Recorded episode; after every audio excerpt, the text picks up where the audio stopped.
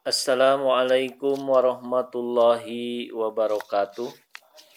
Hadirin yang berbahagia, kita kembali pada deresan yang sekarang akan disampaikan uh, mencari nikmat dengan kedekatan kepada Allah Subhanahu wa taala. Di sini adalah orang-orang yang ulil albab mereka menggunakan akal sehatnya, mereka juga ahli tafakur, mereka menggunakan akal pikirannya untuk memilah-milah dan akhirnya memilih jalan yang lebih tepat untuk meraih kenikmatan tersebut. Mereka paham bahwa pemilik dan sumber segala kenikmatan ini adalah hanya Allah Subhanahu wa taala sang pencipta. Mereka juga maklum bahwa yang akan membawa kepada kenikmatan yang abadi adalah hanya ada satu jalan, yaitu menjadi kekasih Allah Subhanahu wa taala. Mereka terus berusaha, berikhtiar bagaimana bisa dekat dengan Sang Halik.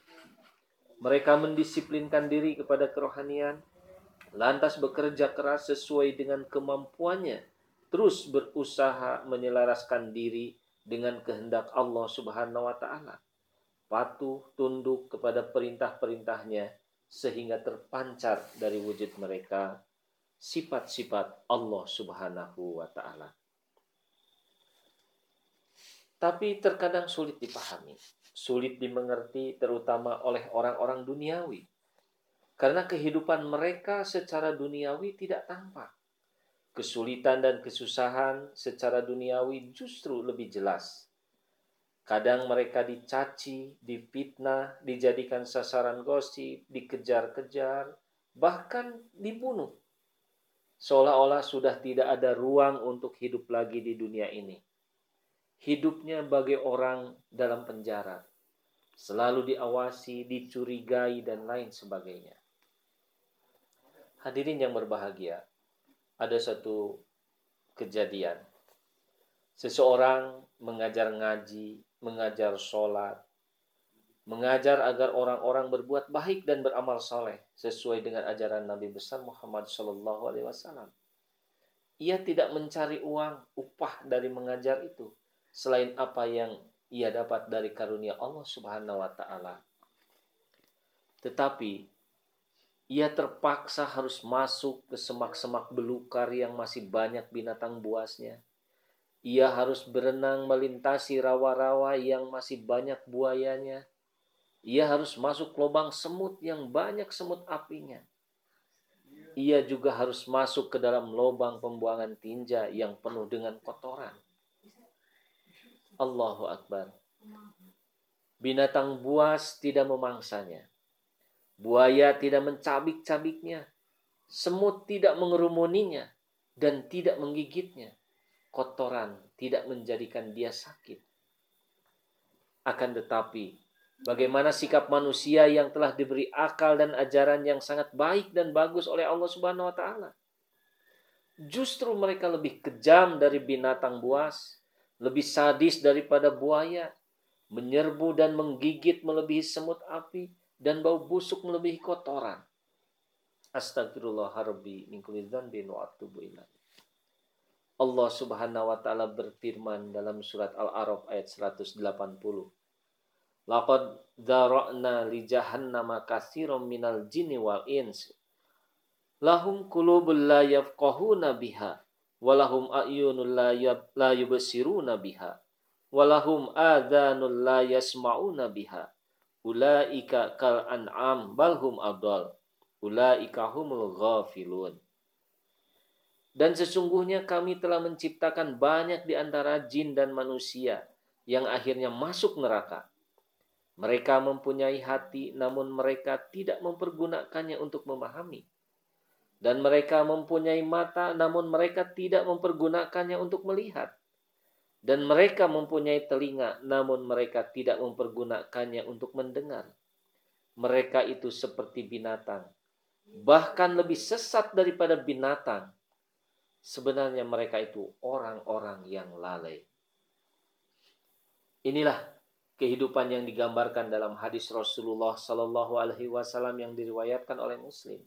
Adunya sijnun lil mu'minin wal jannatu lil kafirin. Dunia ini penjara bagi orang yang beriman dan sorga bagi orang-orang yang ingkar. Allahu Akbar.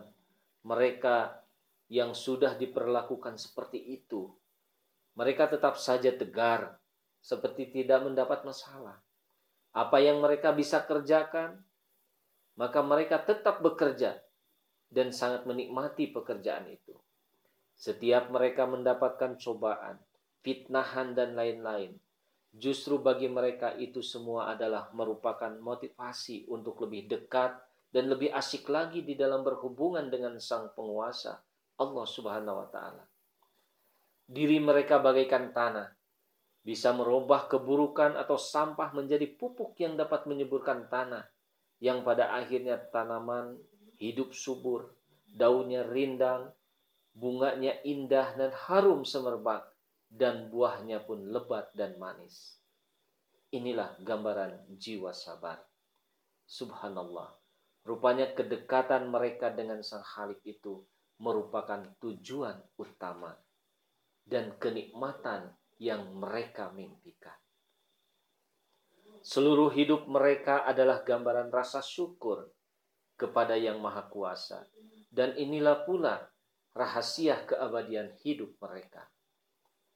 Allah Subhanahu wa taala berfirman dalam Al-Qur'an surat Ibrahim ayat 8, "Wa id ta'adzana rabbukum la in syakartum la azidanakum wa la in inna azabi lasyadid." Dan ketika Tuhan engkau mengumumkan, jika kamu bersyukur, tentu akan kulimpahkan lebih banyak karunia kepadamu. Tetapi jika kamu ingkar, sesungguhnya azabku amat keras. Kemudian Allah SWT berfirman dalam surat An-Nisa ayat 148. Ma yaf'alullahu bi'azabikum in syakartum wa amantum. Wa kanallahu syakiron alima.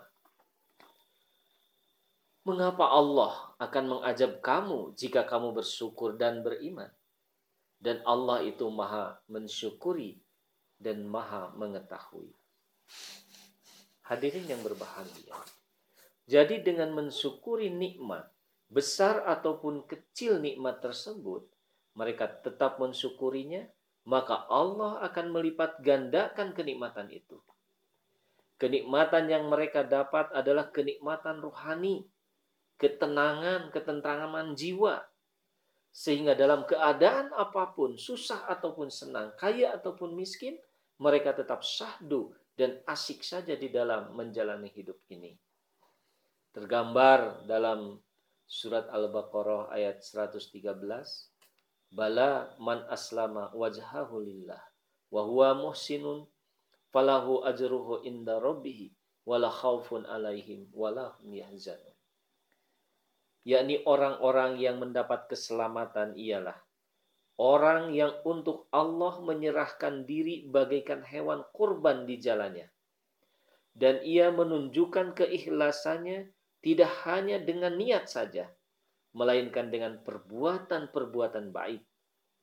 Barang siapa berbuat demikian, ganjarannya sudah ditetapkan di sisi Allah. Dan orang-orang yang demikian sedikit pun tidak takut serta tidak pula akan berduka cita. Hadirin yang berbahagia, sebagai gambaran kesempurnaan bagaimana cara mensyukuri nikmat ini ada pada wujud suci kanjeng Nabi besar Muhammad Shallallahu Alaihi Wasallam. Ketika beliau ditanya oleh seorang istrinya tentang apa yang beliau kerjakan, yakni kenapa beliau harus bersusah payah beribadah sampai kaki bengkak-bengkak. Jawaban beliau Shallallahu Alaihi Wasallam adalah, apakah aku tidak boleh mensyukuri nikmat yang telah Allah anugerahkan kepadaku. Jadi ruh dari keseluruhan hidup beliau Shallallahu Alaihi Wasallam itu ternyata adalah tasyakur. Dalam hidup beliau tidak ada lagi dendam kesumat. Kehidupan beliau diwarnai dengan sifat-sifat Allah Subhanahu wa taala.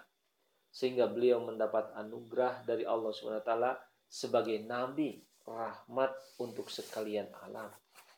Wa ma arsalnaka illa rahmatan lil alamin. Surat Al-Anbiya ayat 108. Dan Allah pun menjadikan beliau sebagai uswatun hasanah, contoh atau model yang baik untuk diikuti oleh semua umat manusia. Laqad kana lakum fi Rasulillahi uswatun hasanah liman kana yarjullaha wal yaumal akhir wa dzakarullaha. Sesungguhnya kamu dapati suri tauladan yang sebaik-baiknya di dalam pribadi Rasulullah Sallallahu Alaihi Wasallam.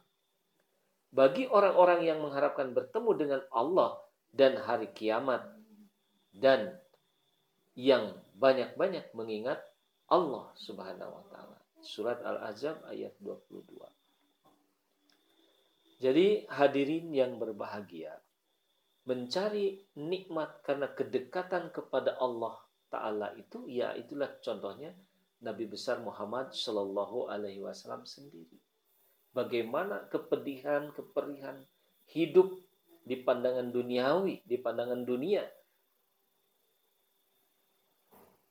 Beliau sangat tertekan, tetapi beliau tidak pernah mengeluh.